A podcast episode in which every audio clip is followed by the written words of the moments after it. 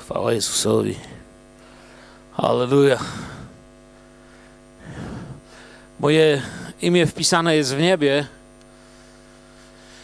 ale ile to wysiłku Pana Boga i ludzi było, żeby tam było napisane, co? Moje imię wpisane jest w niebie, ale ile to wysiłku u Pana Boga było, żeby ten ciężki krzyż wyciągnąć na wzgórze Golgoty.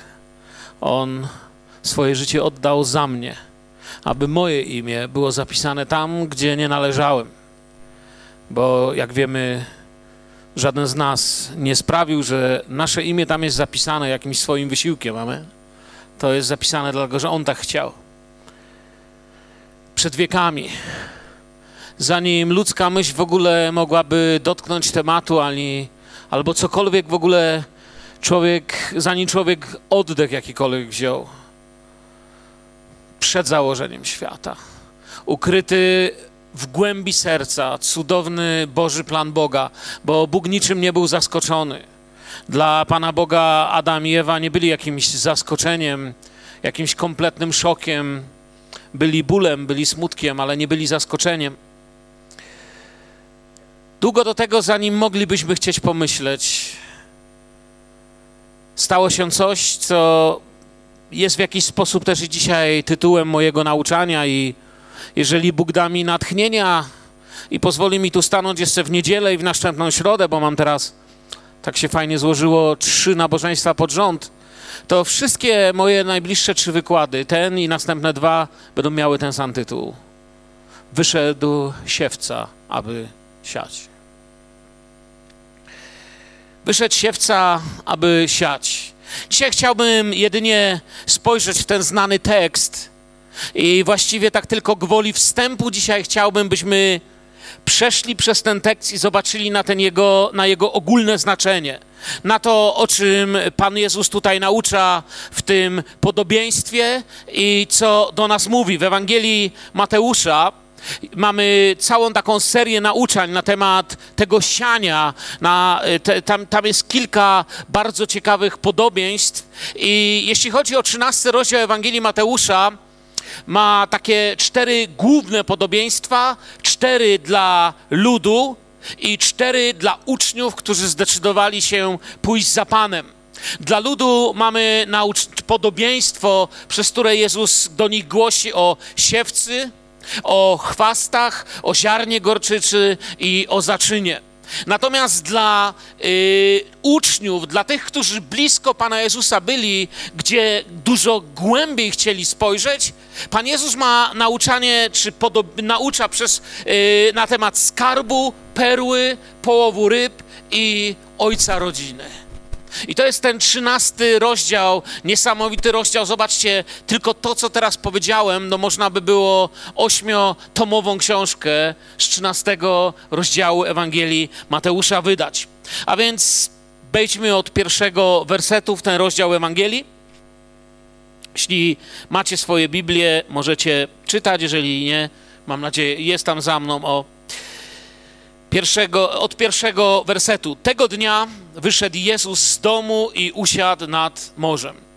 I zebrało się wokół niego mnóstwo ludu, dlatego wstąpił do łodzi i usiadł, a cały lud stał na brzegu. I mówił do nich wiele w podobieństwach i rzekł: Oto wyszedł siewca, aby siać. A gdy siał, padły niektóre ziarna na drogę i przyleciało ptactwo i zjadło je. Inne zaś padły na grunt skalisty, gdzie nie miały wiele ziemi i szybko powschodziły, gdyż gleba była głęboka, nie była głęboka, a gdy wzeszło słońce, zostały spieczone, a że nie miały korzenia, uschły. A inne padły między ciernie, a ciernie wyrosły i zadusiły je. Jeszcze inne padły na dobrą ziemię i wydały owoc, jedne stokrotny, drugie sześćdziesięciokrotny, a inne trzydziestokrotny. Kto ma uszy, niechaj słucha. Wiem, że prawdopodobnie nie ma dziś tutaj na sali kogoś, kto po raz pierwszy słyszy tą przypowieść i mówi: O, nigdy nie słyszałem. Ale wierzę, że dzisiaj na sali są osoby, które będą otwarte, żeby Duch Święty zaczął jeszcze raz do ciebie i do mnie mówić i uczyć nas tego fragmentu. Amen. Jezus pokazuje nam tutaj, że są cztery sposoby odpowiedzi na głoszone Słowo Boże. I dotyczą tego, jak odpowiadają ludzie królestwa, albo jak wolimy, jak odpowiadają ludzie tego świata. Zależy, gdzie tutaj widzimy właściwe odpowiedzi. Dotyczą albo wysłuchania i śmierci, czyli usłyszenia, ale przy tym doświadczenia śmierci z powodów, o których za chwilę powiem, albo wysłuchania i doświadczenia życia, które przyniesie owoc. Bo do tego tutaj wszyscy jesteśmy powołani.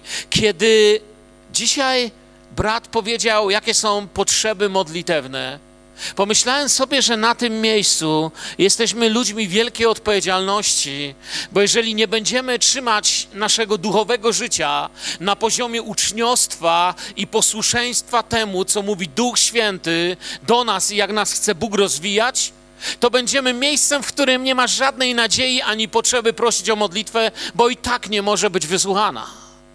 To jest nasz wybór. Być miejscem, gdzie są ludzie przyklejeni do Boga i gdzie dzieją się cuda, albo być miejscem, gdzie jest lekceważenie, po prostu ważne, żeby się odbyło. I ja myślę, że nie muszę tu dodawać, jakim pragnieniem i wierzę, że i u Was, i u mnie decydujemy się chodzić przed Panem, kim tu naprawdę chcemy być. Pragnę być tym, kim Jezus chce, abym był. I mam ogromne pragnienie, aby kiedy ludzie położą tutaj kartkę, albo wyjdą tu do przodu i powiedzą Kościele, potrzebujemy modlitwy, potrzebujemy cudu, abyśmy byli ludźmi, którzy są gotowi, którzy chodzą w imieniu Jezusa, którzy nie stają w imieniu Jezusa nagle, bo trzeba, ale są ludźmi w imieniu Jezusa. Użyję może słowa, które się kojarzy źle na ziemi, ale dobrze w niebie, napromieniowanymi Duchem Świętym. Amen. Wynik zależy, jeśli chodzi o to, tą przypowieść teraz i o wzrost tego ziarna, o prawdziwe duchowe dojrzewanie w człowieku, wynik zależy w ogromnym stopniu od rodzaju słuchacza, którym jestem. Znowu dzisiaj Duch Święty wyszedł, aby siać. Znowu wczoraj, kiedy trwałeś w Słowie Bożym, Duch Święty coś zasiewał, znowu przemawiał. On ciągle sieje, ciągle przemienia. To nie jest tylko słowo ewangelizacyjne. To tak naprawdę opowieść o losie ludzi, których często kochamy, a być może o naszym własnym losie. O tym, co się dzieje, kiedy Bóg mówi, a ja reaguję albo nie reaguję. W historii Kościoła, jeśli się popatrzy na ten fragment, wielu ludzi uderzało i zastanawiało, aż trzykrotne niepowodzenie Słowa Bożego w tej przypowieści. Jezus wymienia cztery przypadki, z czego trzy są kompletną klapą i niepowodzeniem działania Słowa Bożego. I ludzi od wieków, komentatorów i, i tych, którzy badali Słowo Boże, to uderzało. Chociaż wszyscy jakoś podświadomie rozumiemy, o czym tutaj mówi Pan. Bo słowa wyszedł siewca, aby siać. To tak naprawdę przecież historia Pana Jezusa, który przyszedł na ten świat, abyśmy usłyszeli prawdę o Ojcu w niebie, o Jego miłości i o zbawieniu. Amen. Jezus okazał się dla wielu z tych ludzi, dla których wyszedł, aby siać w ich sercach, aby głosić słowo, aby nauczać, okazał się nie takim Mesjaszem, jakiego sobie by życzyli albo chcieliby mieć, nie takim człowiekiem, jakiego chcieliby słuchać, w ogóle kimś nie takim, jak kogo by chcieli. Okazało się też, że Królestwo Boże z całym swoim pożytkiem i dobrem, jakie niesie, nie będzie wcale tak życzliwie przyjmowane, jakby tego chcieli uczniowie. Na pewno znacie ten ból, kiedy wiecie, że macie dla kogoś coś naprawdę dobrego, coś, co mogłoby mu pomóc, a ta osoba to po prostu zwyczajnie odrzuca i nie chce z tego skorzystać. Jaki to jest ból, prawda? Oczywiście musimy też pamiętać, kiedy rozmyślamy o ziarnach, wyszedł siewca, aby siać, rzuca ziarna, ziarna spadają, to tu, to tam. Musimy pamiętać, że to jest tylko przypowieść. Przypowieści nie można interpretować w taki sposób, jakby, wiecie, y, jak to powiedzieć, o najlepszy przykład tak, padło ziarno na drogę, no co ma zrobić? Może ja jestem takie, padłem na drogę, nie mogę nic zrobić. To nie tak się interpretuje. Jezus po to pokazuje cztery przypadki, aby w naszym sercu można było według słowa rozsądzić i przyjść do Boga po pomoc, zacząć rosnąć. To nie jest coś niezmiennego, że wiesz, padłem, no i tak już leżę, trudno. Widocznie ty padłeś lepiej, dlatego masz się lepiej. Ten cud twojego życia jest w Bożym ręku. Wyszedł siewca, aby siać, możesz rosnąć.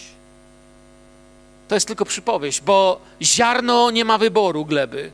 My mamy wybór gleby, bo Bóg tak umiłował Ciebie i mnie, że dał swojego Syna, abym nie zginął, ale abym wzrastał i stawał się Jego uczniem. Amen. Możemy słuchać albo nie. Jezus nie ma żadnych wad tutaj w tym jako siewca. Sieje doskonałe ziarno i teraz przychodzi czas na słuchacza, który w jakiś sposób na glebę swojego życia chce je przyjąć. W jakim momencie Pan Jezus głosi to słowo? Widzicie, to nie jest wcale sielankowy czas. Jezus głosi to w czasie, gdy sprzeciw dla Jego osoby i nauki zaczyna wzrastać. Już ma naprawdę twardo postawionych przeciw Niemu wrogów, kiedy zaczyna o tym mówić. Coraz więcej przeszkód próbuje uderzyć i zepchnąć go z toru Jego posłuszeństwa Ojcu i Jego służby dla ludzi, dla, dla Królestwa, które nadchodzi. Ma ciągle wielu naśladowców, ale wielu nie idzie dla Nim dla Ewangelii. Coraz częściej niektórzy się odwracają i mówią: To nie dla mnie. Wielu zastanawia się, na ile uczciwie można go potraktować. Pośród czterech dróg jedna jest prawdziwa owoc dla Pana. Jezus głosi w bardzo trudnym czasie. Tym, którzy prawdziwie za nim idą, zaczyna wyjaśniać wszystko dokładniej. Mówi: Słuchajcie, z Królestwem Bożym to jest tak, bo widzi, że w nich jest to pragnienie tego Królestwa, bo za Jezusem trzeba pójść, żeby Królestwa Bożego się nauczyć. Królestwo Boże nie jest czymś, co po prostu przychodzi się raz do kościoła i no i się ma, bo się przyszło.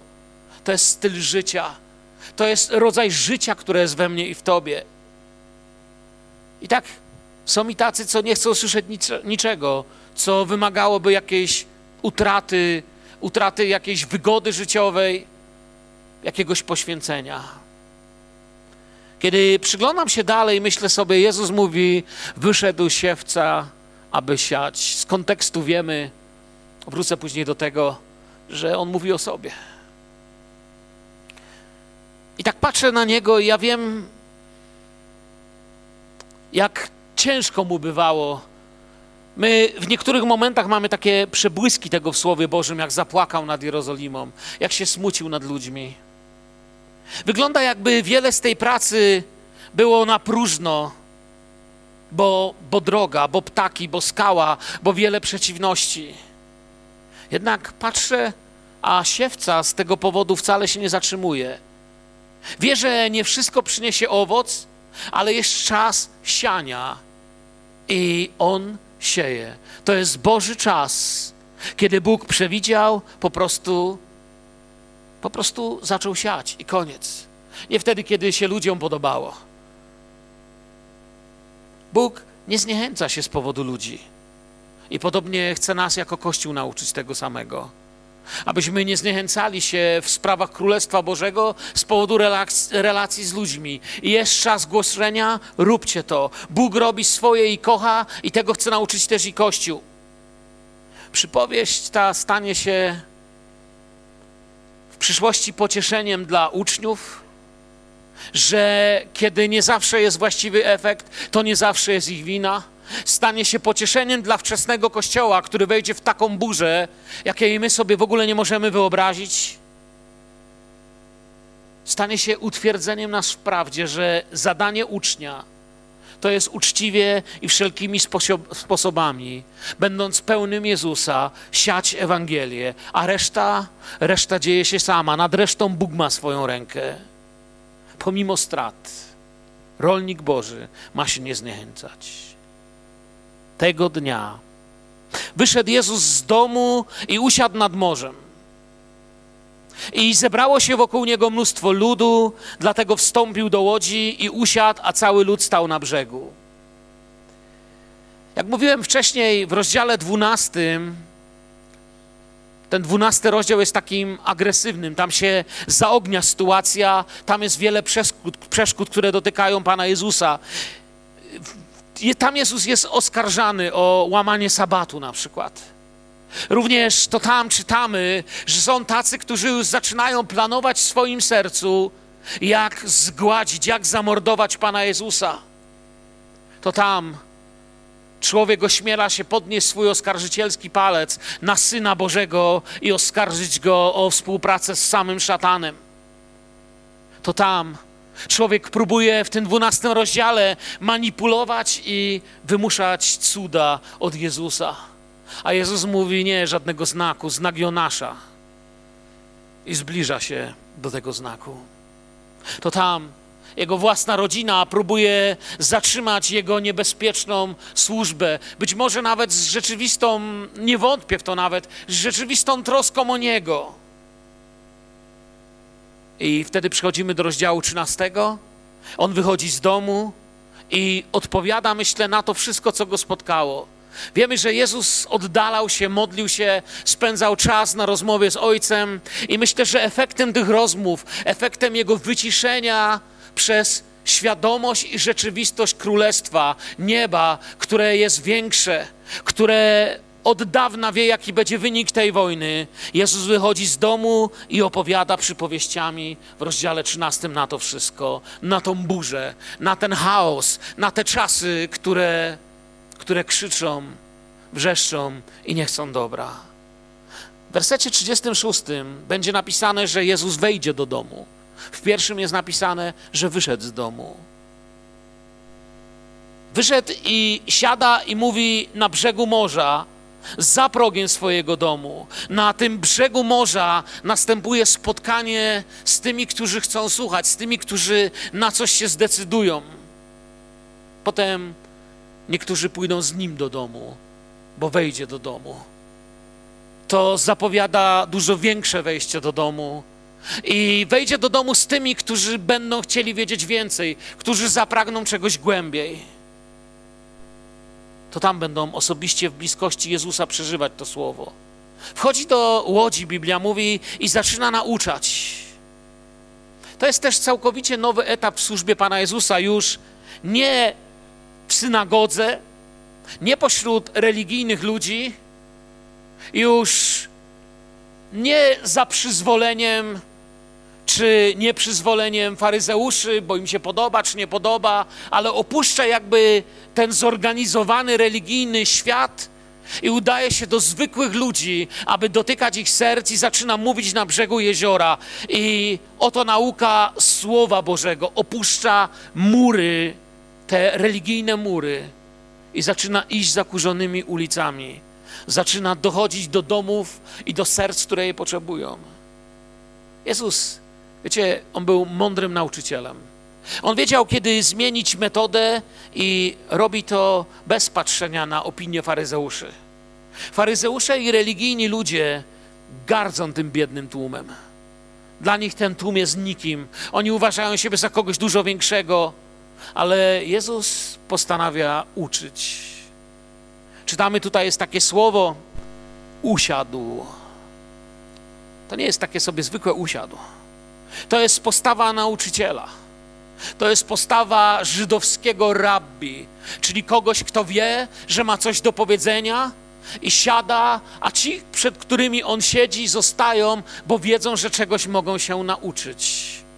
Jezus siada i zaczyna uczyć. I trzeci werset mówi, i mówił do nich wiele w podobieństwach, i rzekł, oto wyszedł siewca, aby siać. Mówiłem, mamy tam całą serię podobieństw. We wszystkich czterech Ewangeliach mamy ponad 50 podobieństw, przypowieści. Wiecie, Jezus uznawał je za bardzo skuteczną Ewangelię, za bardzo skuteczny sposób dawania nam, Tobie i mi, duchowych lekcji. Zastanawialiście się kiedyś, co, co to jest w ogóle przypowieść czy podobieństwo? Co, co to jest? Nie wiem, czy się zgodzicie z taką definicją, ale myślę, że podobieństwo czy przypowieść to jest ziemska historia ilustrująca niebiańską prawdę. Jezus mówi na coś: spójrzcie. I my patrzymy, ale wiemy, że nie o ptaka chodzi. Mówi, spójrzcie, czy popatrzcie. Patrzymy i wiemy, że nie o lilię chodzi. Mówi, wyszedł siewca, aby siać. Ale my już wiemy, że to nie chodzi o to, w jakich butach szedł siewca. To nie chodzi, jak miał na imię.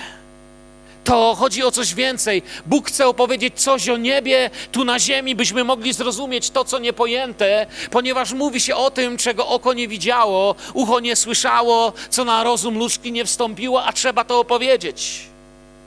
Oto wyszedł siewca. Kiedy tak Jezus mówi, to ludzie wiedzieli, co mówi. Bo Jezus mówił językiem, wiecie, oni wszyscy widzieli.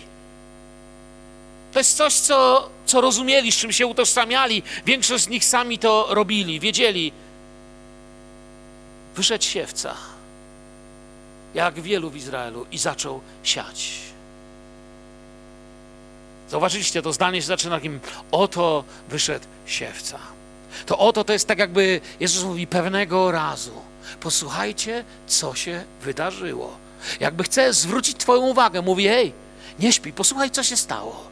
Pewnego razu ktoś, i wiemy, że w Bożym sercu jest ten zamysł, że my tam dostrzeżemy Jego i Jego dzieło, ktoś wyszedł, aby coś zrobić, żeby coś urosło. Siewca wyszedł, aby siać. Ludzie wiedzieli, że to jest trudna praca. Widzieli, że jest tylko pewien czas, żeby mogła być zrobiona. I to był czas zbawienia, czas łaski, który trwa. Jest czas siania, przyjdzie czas żniwa, ale wyszedł siewca i sieje. Siewcą jest Jezus, jak już mówiłem, mówi nam o tym troszkę dalej. W Mateusza 13:37, kiedy zaczyna nauczać troszkę innym podobieństwem, mówi, że ten, którym sieje dobre nasienie, to syn człowieczy. I zdecydowanie w tej pierwszej przypowieści, gdzie wyszedł siewca, nasienie jest dobre. Tam żadne ziarno nie jest wadliwe. Tam jest inny problem, ale nie wada ziarna. Nigdy nie ma w tej przypowieści w sensie, nie ma złego i bezpłotnego ziarna, bo w następnej przypowieści o siewcy pojawi się i złe ziarno. Pojawi się demoniczne ziarno, ale tu go nie ma. Tu jest siewca dobry i ziarno dobre, bo i lekcja jest o czymś innym.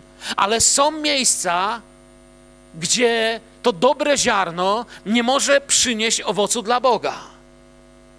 Tu musimy zrozumieć, że kiedy Bóg to nam opowiada, to nie pyta tutaj, kim ty jesteś. To nie jest Boże pytanie zadane przez tą przypowieść. Ta przypowieść zadaje nam inne pytanie, gdy się zaczniemy modlić, jeżeli dotknie nas jej przesłanie. Tu Bóg zadaje pytanie, gdzie ty jesteś?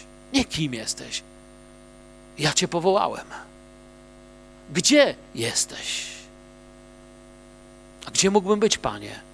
Bo widzisz, synu, widzisz, tylko to wygląda tak, że gdy siał, padły niektóre ziarna na drogę i przyleciało ptactwo i zjadło je.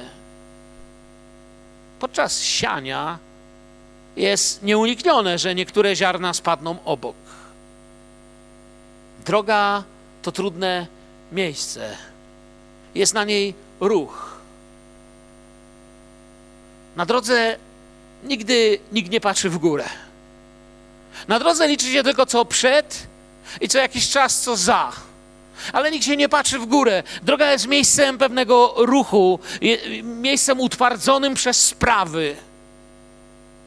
I naprawdę nie droga i nie ptaki są tutaj prawdziwym zmartwieniem tego, kto chce przyjąć dzisiaj tą przypowieść od Ducha Świętego. Jezus wykłada to słowo i mówi: To, co Wam teraz powiem, będzie dla Was poznaniem duchowego świata. Posłuchajcie uważnie. Do każdego, w dziewiętnastym wersecie je wykłada, do każdego, kto słucha słowa o królestwie i nie rozumie, przychodzi zły i porywa to, co zasiano w jego sercu. To jest ten, kto jest posiany na drogę. Jezus nam podaje coś, co jest bardzo istotne, nie podaje nam godziny, czyli tego chronos, ale podaje nam czas, kairos, czas, kiedy spodziewać się diabelskiej wizyty w Twoim domu i w Twoim życiu. Nie wszyscy są tak wrażliwi, żeby zaraz zauważyć, ale Jezus powie: Ja Wam powiem, kiedy On przyjdzie. Przyjdzie wtedy, kiedy pierwszy raz w Twoim życiu i każdy kolejny zdecydujesz się, że chcesz potraktować moje słowo poważnie. Chcecie potraktować Słowo Boże poważnie? Ja chcę. Jezus mówi, jeśli chcecie, spodziewajcie się wizyty. Przyjdzie ktoś, kto będzie chciał to wydziobać. I to nie ptak. Nie zawsze wiemy, kiedy pojawia się diabeł. Nie każdy, jak mówię, ma nasz takie wyczucie duchowego otoczenia. Są tacy może, co doskonale się na tym znają, ale tu wiemy na 100%. Jezus mówi, parafrazując to, słyszysz moje słowo, przyjmujesz je, to przygotuj się do walki, bo jest ktoś, kto chce, żeby ono w tobie nie zadziałało. Jakub doda sławne swoje stwierdzenie. Pamiętacie? Przeto poddajcie się Bogu, przeciwstawcie się diabłu, a ucieknie od was. I tam nic nie pisze, żeby go gonić. Tam nie pisze, co trzeba mówić, ale centrum, czy nawet epicentrum, najważniejszym jest poddajcie się tutaj Bogu. Jeśli jest tam diabeł, to jest i okłamany człowiek, bo diabeł kłamie. To jest jego główna broń. Człowiek porwany, uprowadzony jak ziarno przy drodze, pozwala, aby kłamstwa inny duch jego i jego opinie interpretowały prawdę o Królestwie Bożym.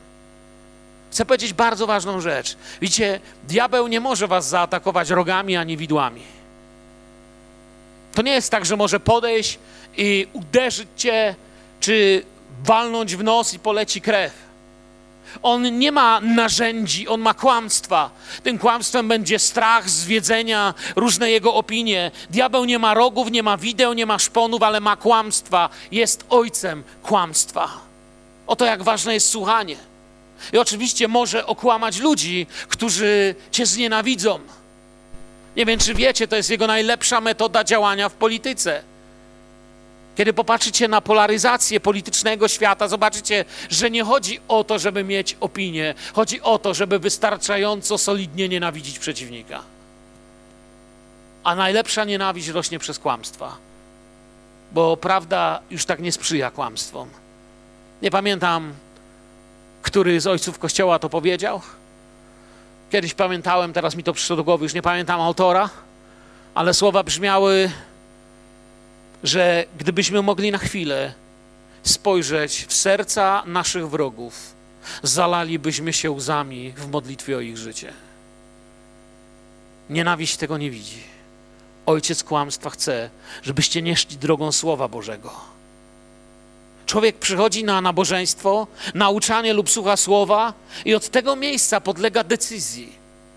Ty i ja dziś podlegasz decyzji. Ja dziś mam ten przywilej, że mogę to słowo tutaj dzisiaj trochę nauczać. Wierzę, że Duch Święty je położy głębiej w Was, ale to ja i Ty decydujemy się, czy chcę temu słowu być posłuszny jutro, w zwykłe wtorki, czwartki i poniedziałki.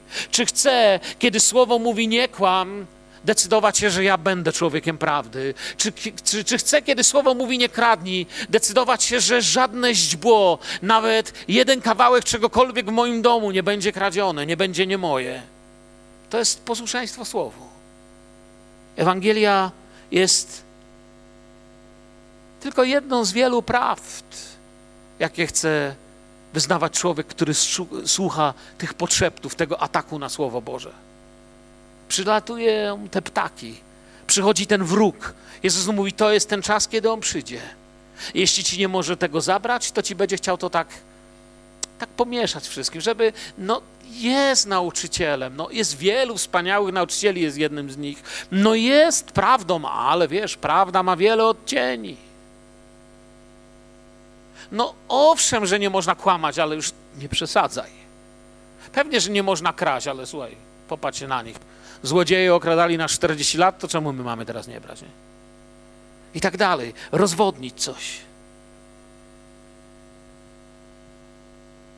Jeśli jesteś na drogach tego świata, to przyciąga ptaki. Tak nie wzrośniesz. Te ptaki to mogą być, nie wiem, osoby, filozofie, sytuacje, których używa przeciwnik. Gdy, gdyby, wiecie, diabeł wyglądał jak demon z rogami, nie wiem, płonąłby na czerwono i miał wielkie oczy, to wszyscy by się go bali, albo by się schowali w Jezusie i go pokonali. Ale on ma racjonalny głos. Jezus mówi, kiedy Słowo Boże przyjmujesz w swoim życiu, spodziewaj się. Spodziewaj się, że będziesz zaskoczony atakiem. Nie tylko mamy słuchać i czytać Słowo, ale również musimy je w takim wypadku rozumieć, bo inaczej bez zrozumienia, bez nauczania Słowa nie da się w nim trwać. Pamiętacie, żeby nie być tu gołosłownym, Filipa, posłańca królowej etiopskiej, przepraszam, Filipa i posłańca królowej etiopskiej, którego spotyka. Filip spotyka eunucha, Etiopczyka, który czyta sobie Słowo Boże i nic nie rozumie. Dzięki usłudze Filipa nie tylko nie porzucił słowa, ale stał mu się od samego początku jakim? Posłusznym. Czyli na glebę, na którą padło to słowo, eunuch to przyjął, oto woda, co stoi na przeszkodzie, ochrzcił się i z historii Kościoła wiemy, że był bardzo posłuszny i jeżeli wierzyć wczesnochrześcijańskim legendom, dzięki niemu Ewangelia dotarła do wielu ludzi. Ale to, co widzimy w dziejach, już widzimy, że on był posłuszny, a to zaczęło przynosić owoc. Nie dał tego wydziobać ptakom. Siedział sam, ale Bóg mu posłał nauczyciela, aby rozumiał. Biblia podkreśla wiele razy, jak ważne jest wysłuchać i zrozumieć to, co Bóg do mnie mówi. Nie tylko słuchać, ale dalej nie jest wcale łatwiej. Dalej właściwie chyba robi się nawet bardziej boleśnie, bym powiedział. Inne zaś padły na grunt skalisty, gdzie nie miały wiele ziemi i szybko powschodziły, gdyż gleba nie była głęboka.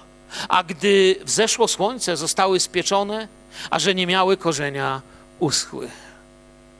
A więc tutaj już było jakieś tam posłuszeństwo, coś się stało, za czymś tam ten człowiek poszedł za czymś Bożym, ale podobieństwo wskazuje na dramatyczny fakt. Ziemia jest bardzo skalista tam. Roślina ciągnie więc w górę, ale musi mieć korzeń, bo inaczej uschnie. Jezus zaczyna ten fakt, który można oglądać na skałach, podróżując po Izraelu, zaczyna duchowo interpretować. A posiany na gruncie skalistym to ten, kto słucha słowa i zaraz z radością je przyjmuje. Ja znałem wielu ludzi, którzy z radością przyjęło słowa, wy? Nie ma ich dziś tu. Nie ma ich w kościele. Ale nie ma w sobie korzenia, nadto jest niestały i gdy przychodzi ucisk lub prześladowanie dla słowa, wnet się gorszy. Ten ucisk i prześladowanie dla słowa to niekoniecznie Rzymianie z mieczami, łańcuchami i sznurami, żeby zaciągnąć na szafot i przyprawić o mękę. Ten ucisk i prześladowania to może być śmiech kolegów w pracy. To może być nazwanie cię kompletnym, zacofanym głupkiem. To może być rechot tego świata, kiedy jesteś uczciwy. Kiedy moja żona robiła prawo jazdy i tak się zniechęciła, że do dziś nie zrobiła, ale to już trudno. To przychodziłem na plac i rozmawiałem z tymi, przy których robiła. I człowiek, który odpowiadał tam za to, podszedł do mnie i staliśmy na boku i mówi do mnie wtedy tak, wie pan, bez względu na to, jak pana żona będzie jeździć, to jeżeli się pan ze mną nie dogada, to ona i tak egzaminów nie zda. Ja spojrzałem na niego i mówię tak, jest pan draniem. Bóg pana na to miejsce postawił, żeby pan czynił Polskę lepszą, żeby pan ten kraj czynił lepszym, a pan ten kraj czyni przeklętym i gorszym miejscem, gdzie się żyć nie chce. Wiecie, co on zrobił? Spojrzał na mnie, zaczął się, jaki pan jest naiwny. Jaki Pan jest naiwny i głupi. To przyjdzie. Oczywiście, że niczego nie dostał, ale też i my zapłaciliśmy cenę. I dużo pieniędzy my straciliśmy. To są właśnie takie prześladowania, kiedy sobie myślisz, nie, chrześcijaństwo nie jest moją drogą. Ten świat żyje inaczej. Ja szczerze mówiąc, nawet kiedyś spotkałem człowieka, który wstyd przyznać, był właściwie pastorem. Spotkaliśmy się na pewnej imprezie chrześcijańskiej i zaczęliśmy rozmawiać i od słowa do słowa i on do mnie powiedział, że nie da się dzisiaj na świecie żyć bez łapówek. I jeżeli ja w to nie uwierzę, to jestem chyba bardzo naiwny. Ja mu powiedziałem, że ja wierzę i przejdę to życie bez łapówek i nigdy nie daję łapówek. Jedyną łapówką, jaką w życiu zapłaciliśmy z żoną, była kaszka z mlekiem, którą daliśmy policji w Rosji, żeby nas bardziej lubili i puścili. Jakaś tam łapówka była. No. Przyjmują ludzie z radością słowo, przyjmują prawdę i chcą w niej trwać. Hurra! Nawróciłem się.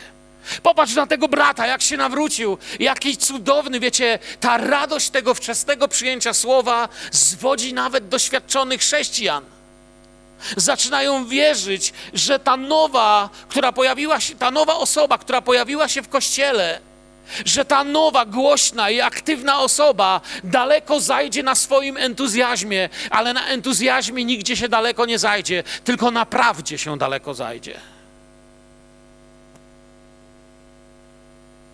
ale jej troski i problemy dopiero są przed nią. Zdarzało mi się, że musiałem czasami ludzi hamować, zobacz, taki brat się nawrócił, słuchaj, tu go, tu go. Ja mówię, dajcie temu człowiekowi stoczyć jego prawdziwe bitwy, bo na razie on się cieszy, że spotkał Jezusa. Bo oni, wiecie, już chcieli pląsać i skakać i w ogóle. Ja mówię, że pięknie jest pląsać i skakać, tylko że myśmy sobie kolejność pomylili. Bo wiesz, Dawid pląsał i skakał. Dawid pląsał i skakał, jak arka wróciła, jak Boża prawda stała się prawdą największą. Ale najpierw zabił niedźwiedzia, lwa i Goliata. U nas po domach, po rodzinach, po naszych portfelach, świadomości i sumieniach szaleją niedźwiedzie, lwy i Goliaci. Nam się skakać chce. Najpierw dajmy stoczyć walkę. Walkę, która pokaże, że prawda Prawda naprawdę jest naszą decyzją, że miłość jest naprawdę naszą decyzją, a nie tym, co czujemy. Że chęć mówienia tak dla Jezusa jest decyzją, a nie jedynie opartym na uczuciach, entuzjazmem. Uczucia są ważne, ale decyzja tak naprawdę poprowadzi cię ku życiu, choćby przez śmierć. A tu już czasami człowiek radośnie coś przyjmie, Również jako pastor byłem świadkiem takiej sytuacji, że przyszedł gość, radośnie przyjął Ewangelię, słuchajcie, cieszył się chłopisko, a już go tam taki nasz jeden brat na bok wziął i mu powiedział, jak to tu naprawdę jest. I zaraził jego serce. I ten człowiek zobaczyłem wtedy, jak jest niegotowy, żeby to przyjąć. Dwa miesiące później już go nie było. Na tym się nie da iść, tylko w oparciu o Jezusa człowiek się nigdy nie zgorszy, tylko w oparciu o Jezusa wytrwa. Jak nie ma korzenia, nie ma jedzenia. Jak się nie ukorzenisz, to się nie nakarmisz. Ten korzeń w teologii nazwalibyśmy go trwanie w Chrystusie.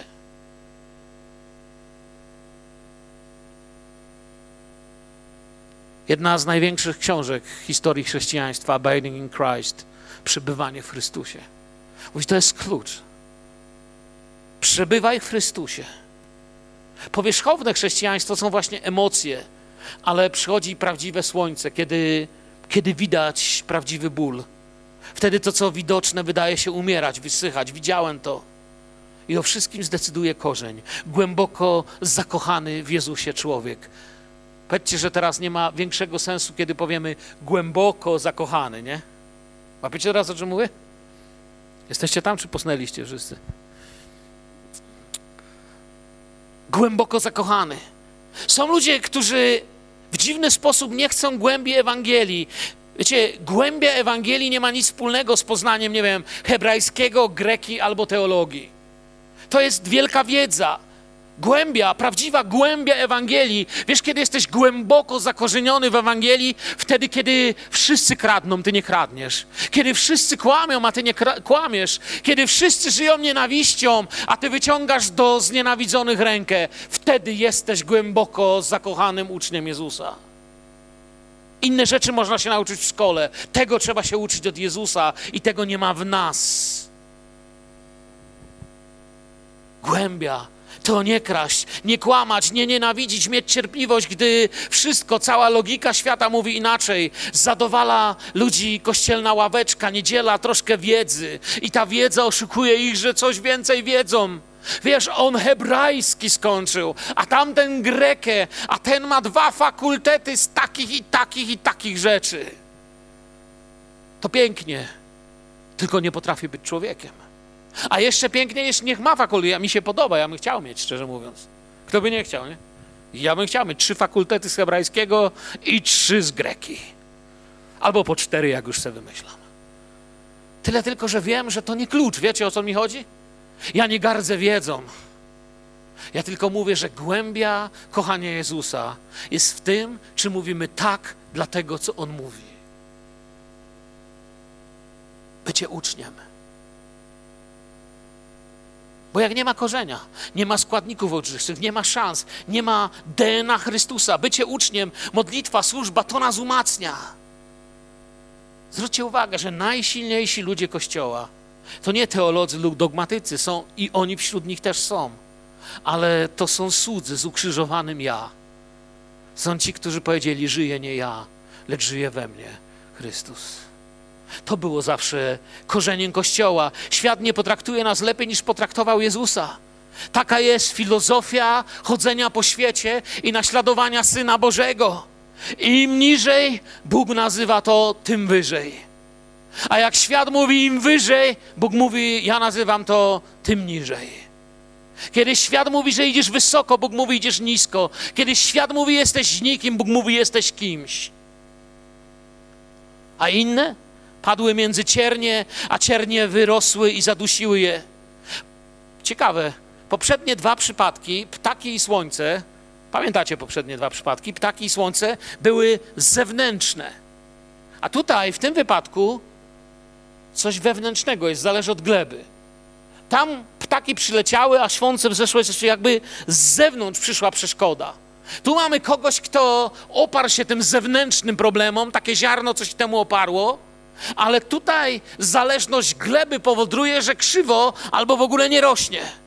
Wiemy, że z historii, że ludzie wycinali, wypalali ciernie, ale też wiemy, że ich korzeń często pozostawał w ziemi. I to znowu widać w Izraelu, jak się chodzi w Izraelu, w Polsce widać. Jest susza, nie wiem, czy pamiętacie, jak była susza w tym roku jakoś, nie wiem, u mnie w ogrodzie ona tak mocno nie dotknęła jak w 2016 roku. A w 2016 roku u nas na działce trawę po prostu na żółto wypaliło. I to uschło i zdawało się, że w tym miejscu będę musiał ją zasiać. Starczyło kilka deszczowych dni, a to miejsce się zazielniło, bo ona miała korzeń. Gdy ziarno spadło, gleba tutaj wyglądała jakby dobrze ale w głębi były ukryte inne korzenie starych spraw, starych trosk, ambicji, krzywd. Bo o tym Jezus chce tu powiedzieć. Jemu przecież nie chodzi o chwasty.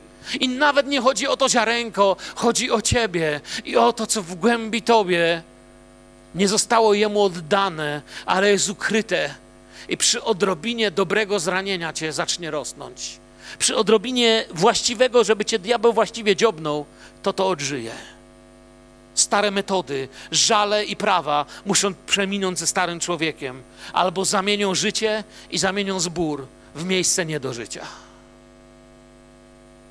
Interpretacja Jezusa jest taka, a posiany między ciernie to ten, który słucha słowa, ale umiłowanie tego świata i łuda bogactwa zaduszają słowo i plonu nie wydaje. Albo umiłowanie tego, co się ma, albo łuda, że się będzie miało.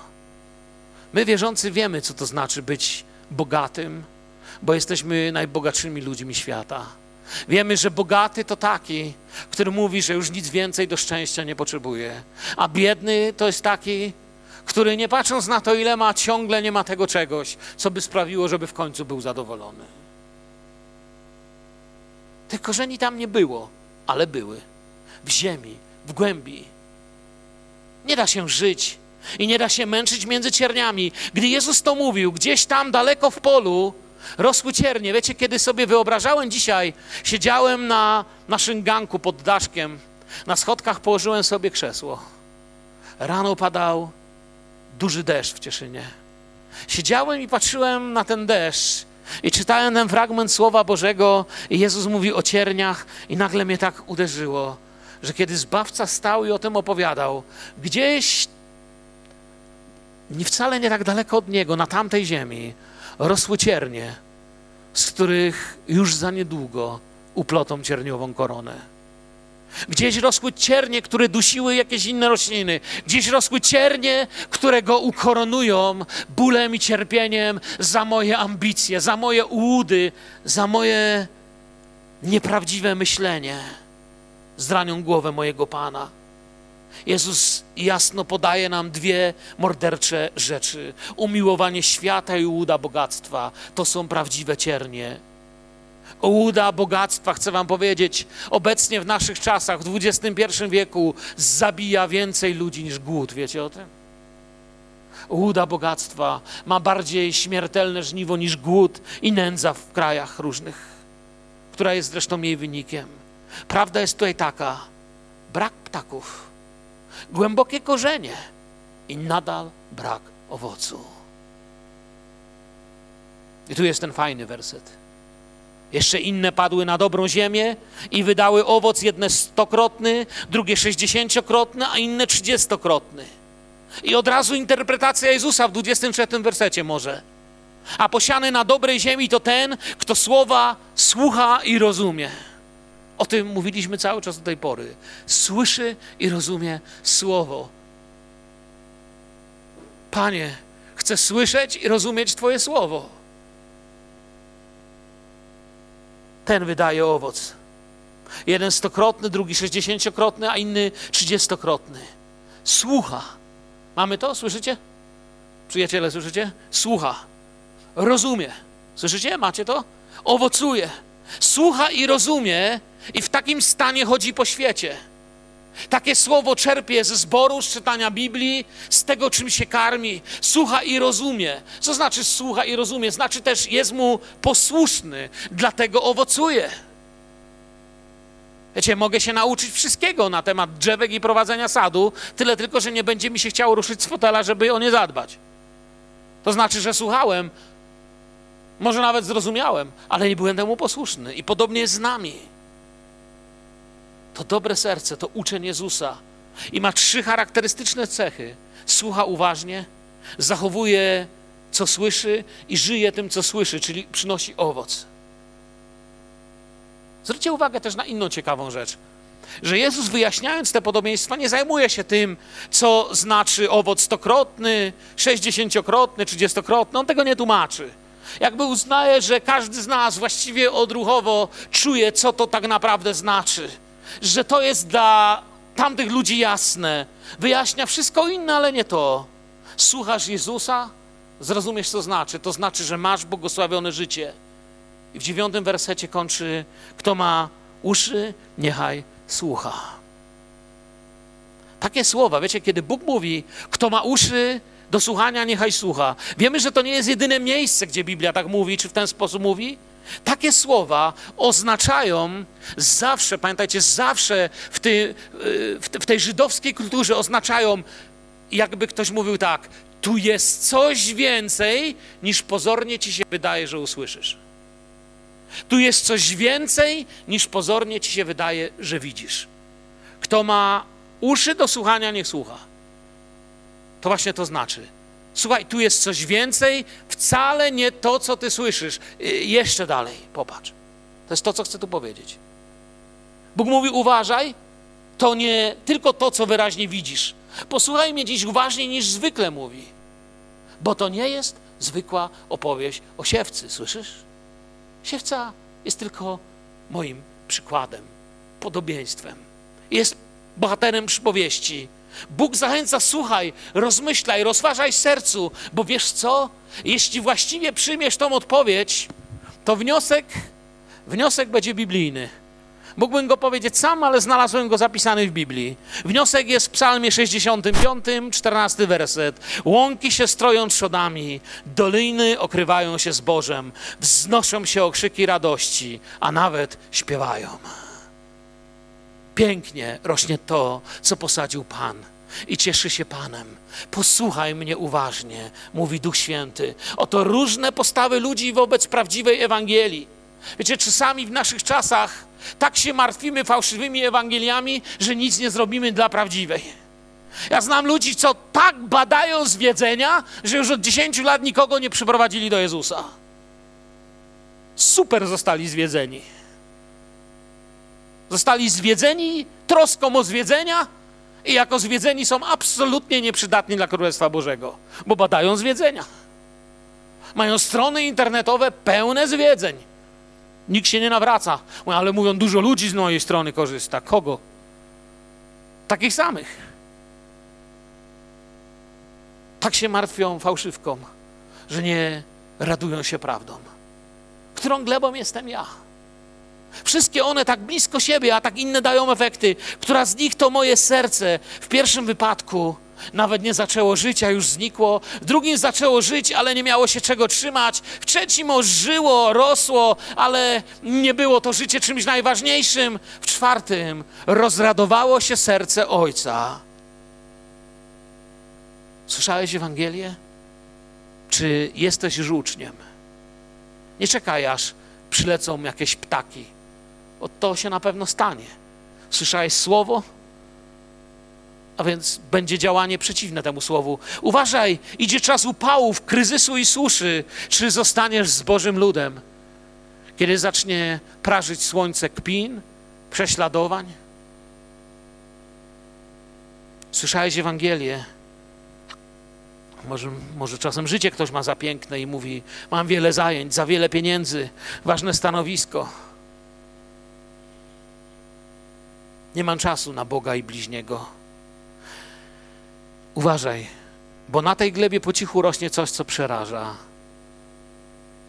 A więc niech dzisiejszy wieczór, kiedy wyjdziemy z tego nabożeństwa, mój czas minął, kiedy wyjdziemy z tego nabożeństwa, to zadajmy sobie pytanie, jaki przynoszę owoc posłuszeństwa. Zacznij od prostego. Zachowuj się jak Jezus w autobusie. Zachowuj się jak Jezus na drodze. Zachowuj się jak Jezus wobec Twojej rodziny i bliskich. W tym nam najtrudniej. Ja wiem, że znasz wiele dobrych dogmatów, ja też. Ale ja wiem, że najwięcej zawodzimy w tym, żeby w codzienności Jezusa innym pokazywać i słuchać. Każdy człowiek decyduje w sercu, co zrobić z Ewangelią. Jezus jak siewca wie o tym i sieje i dziś znów posiał, abyśmy mogli być posłuszni. I powiem tak, właściwie doszedłem do końca i jak się spodziewałem, tak zrobiłem, czy tak się stało właściwie. Wiedziałem, że starczy mi czas tylko na taki wstęp, żebyśmy mieli omówiony ten fragment Słowa Bożego. Chciałbym wejść w niego duchowe znaczenie w następnym wykładzie w niedzielę, jak Bóg pozwoli mi tu stanąć, abyśmy, wiecie, stawali się zborem, który nie tylko może, się, może powiedzieć tak, wiesz, u nas kazania to kiedy są takie ze Słowa Bożego. Ale zborem, który powie u nas kazania ze Słowa Bożego, dla nas najważniejsze jest to, że zaraz po przekroczeniu wyjścia z tego budynku chcemy żyć według tego, co Jezus nam objawił. Amen. To, to jest to, co sprawi sens tu. Niech Pan Was błogosławi, prowadzi. Niech to położy w Wasze serca, przyjaciele. Pochylmy nasze głowy na chwilkę. Ojcze, dziękuję Ci za czas wolności i możliwości słuchania Twojego słowa. Proszę Cię, abyś głęboko nas Twoim słowem poruszał, do głębi przemieniał. Panie, kiedy stąd dzisiaj wyjdziemy, prowadź nas proszę dalej w głębokim posłuszeństwie Tobie, w głębokim, głębokim jak korzenie miłości do Ciebie. Panie, chcemy wysoko spoglądać w górę, tego, co z góry się spodziewać, na Twoje królestwo czekać, być kościołem, którego serce bije i mówi: Przyjdź, Panie Jezu. Błogosław tych, którzy przyszli dziś na to spotkanie. Otocz ich Twoją ochroną. Prowadź nas w naśladowaniu Ciebie. Chroń nas i dzięki Ci, że możemy być Kościołem w Bielsku Białej. W imieniu Jezusa. Amen.